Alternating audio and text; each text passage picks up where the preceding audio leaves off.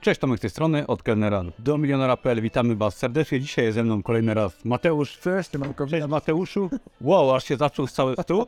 Także dzisiaj Wam opowiemy z taką dużą energią, jak Mateusz zarobił, ile dokładnie w ciągu miesiąca na Amazonie? E, 17,5 tysiąca, tak, odejmując wszystkie koszty. Dobra, o tym oczywiście powiem dokładnie zaraz. Zaraz.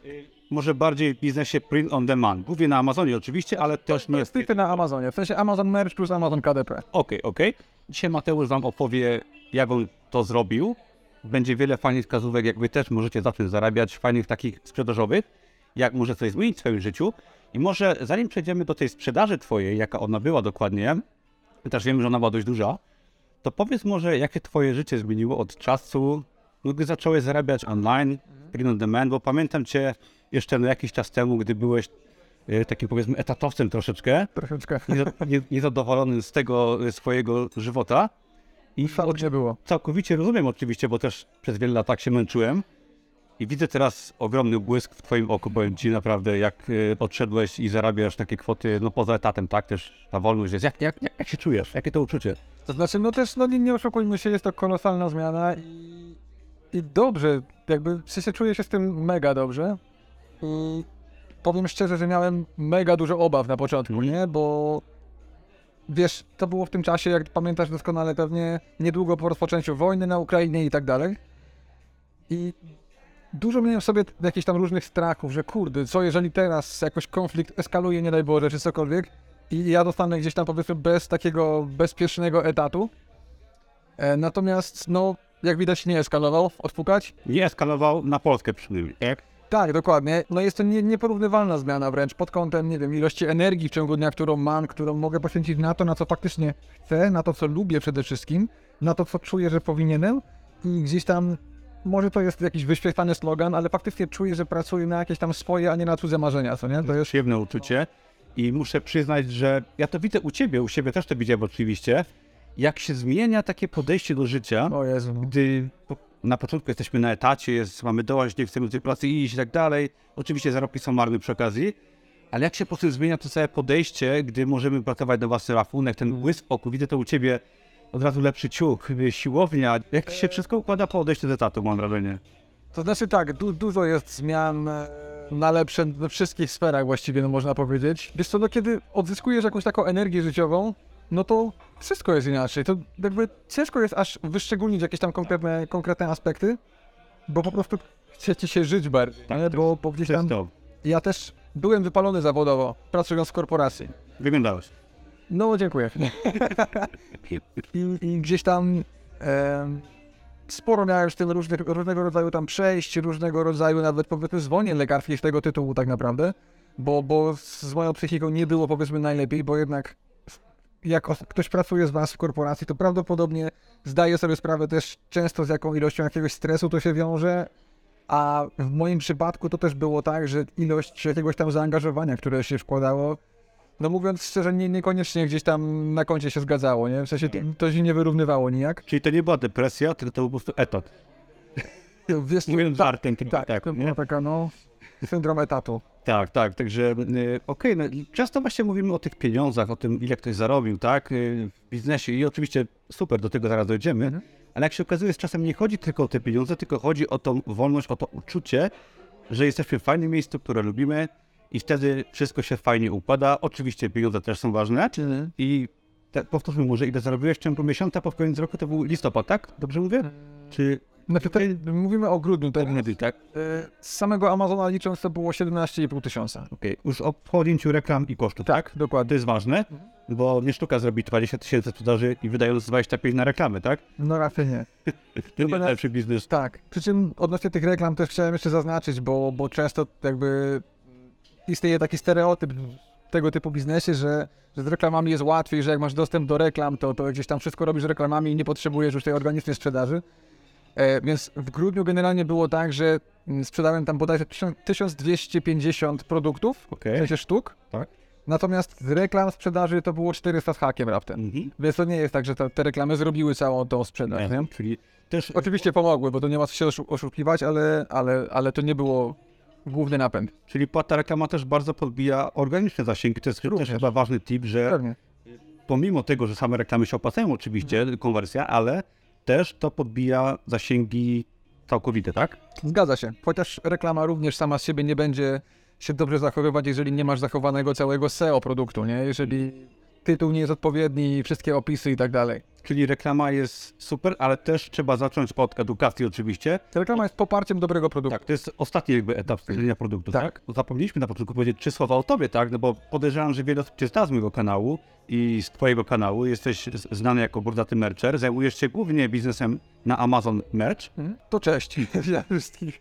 E, Nie tak poważnie to tak. mm, Nazywam się Mateusz Bober, możecie mnie kojarzyć jako brodaty mercher właśnie i zajmuję się głównie sprzedażą e, na platformach print on demand, nie tylko na Amazonie, chociaż głównie na Amazonie i głównie na Amazon Merch właśnie. E, To, że tam sprzedaję to jest jedno, uczę tam również sprzedawać to jest drugi aspekt.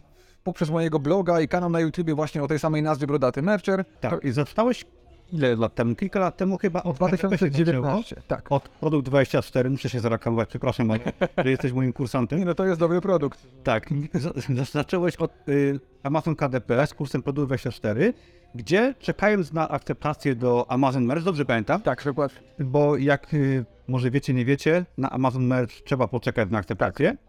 Na Amazon KDP zawsze od razu. Czekając, uczyłeś się tego biznesu na KDP, potem przyszłeś do mercha, tak? Dokładnie. I się wyspecjalizowałeś w tym merchu. I Tak, bo gdzieś tam jednak mimo wszystko te koszulki bardziej jakoś do mnie przemawiały i też większą przyjemność po prostu czerpię akurat z tego. KDP wciąż, no nie mogę jakoś tak uczciwie powiedzieć, że cały czas robię, bo ono tak bardziej sobie leży i, i sobie zarabia pasywnie.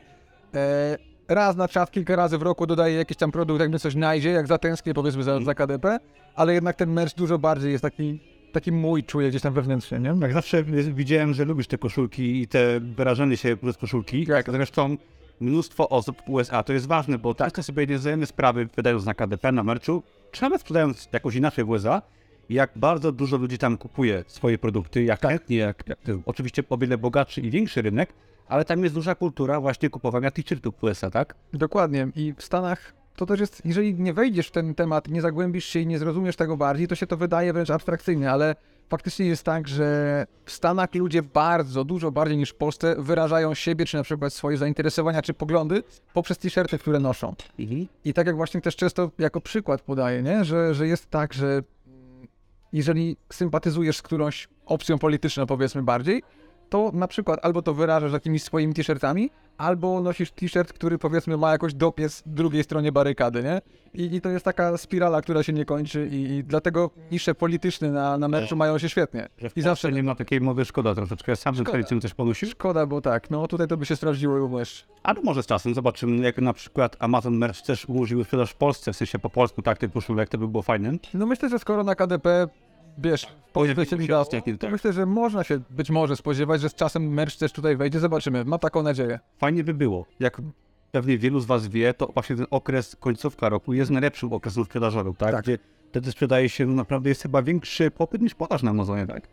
Dosłownie, dosłownie tak, bo często są takie sytuacje, znaczy może nie często, ale na przykład bodajże w październiku, pod koniec października, była taka sytuacja, że na merszu brakło koszulek, nie czarnych, ale nie tylko, brakło w różnych kolorach, w różnych rozmiarach i dosłownie sprzedaż była wstrzymana i, i no, była spora panika wśród osób, które sprzedają na merczu.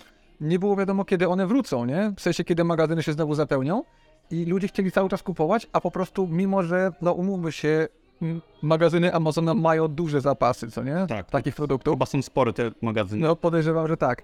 I jeżeli nawet Amazon, mając dane z poprzednich lat, mimo wszystko nie doszacowuje tego zapotrzebowania, no to można sobie wyobrazić, jakie jest to zapotrzebowanie. Wow, ja myślę, że to jest też takie fajne, taka fajna zmiana przekonań dla wszystkich osób, które jeszcze nie sprzedają tak, e, swoich produktów, są na etacie, myślą, że a, ja nie mogę sprzedawać, nie mogę odejść z etatu, że jest ogromny popyt na produkty, tak, czy to w tym czy innym biznesie ludzie chcą kupować i tak, nie, nie tak ciężko wcale je sprzedawać. Nie jest.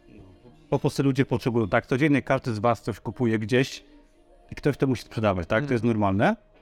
A przy okazji myślę, że teraz jest początek roku, ale żeby dobrze sprzedawać powiedzmy pod koniec roku, to chyba trzeba najlepiej zacząć jednak wcześniej. Jasne. Tak? Tak, bo to jest taka dosyć popularna tendencja, że na przykład ludzie, kiedy widzą, na przykład kiedy, nie wiem, udostępniam jakieś swoje storiesy na Instagramie w listopadzie czy w grudniu pokazując swoją sprzedaż, to, to jest trochę jak z Bitcoinem, nie? Że kiedy jest najdroższy, to, to najbardziej chce się go kupować. Wtedy się go sprzedaje. Tak.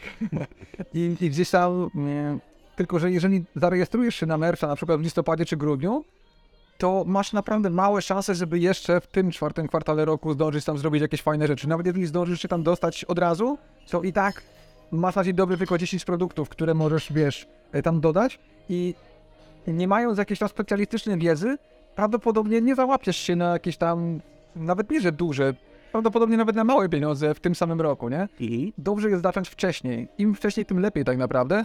I przygotowywać się na ten czwarty kwartał. Na, na nadchodzące Halloween, na święto dziękczynienia, na Boże Narodzenie przede być w wszystkim. formie, jak już będzie okres zapadów, a nie Dokładnie, w trakcie. dokładnie tak. Dokładnie to jest, to jest dokładnie idealne odzwierciedlenie tego, jak to wygląda.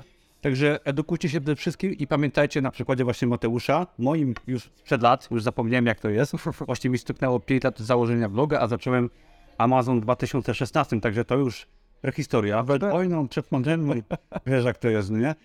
Ale w każdym razie edukujcie się, warto zaczynać, nie jest to takie trudne, z etatu można odejść i robić coś ciekawszego, być tą osobą wolną. To prawda. Jeżeli chcecie dowiedzieć się, jak działa Amazon Merch od zaplecza, poznać podstawę, zobaczyć, czy jest to dla Was w ogóle biznes, zapraszamy Was z Mateuszem na całkowicie darmowy webinar, który nagraliśmy specjalnie dla Was. Link znajdziecie pod tym filmem, wystarczy się zapisać. Tam zobaczycie, kiedy jest termin szkolenia i tam poznacie wszystko od kuchni, zobaczycie, jak to wygląda i jak można zacząć. No i myślę, że na webinarze pokażemy wiele fajnych takich rzeczy, których tutaj nie jesteśmy w stanie, wiadomo, omówić. Mm. Będzie prezentacja, będą fajne rzeczy. No i może widzimy się gdzieś e, razem i będziemy omawiać na e, Waszym przykładzie odejście z etatu. Zapraszamy serdecznie i tego Wam życzę. Dzięki Mateuszu. Dzięki wielkie, tym razem ostrożniej. Na razie, cześć. Cześć.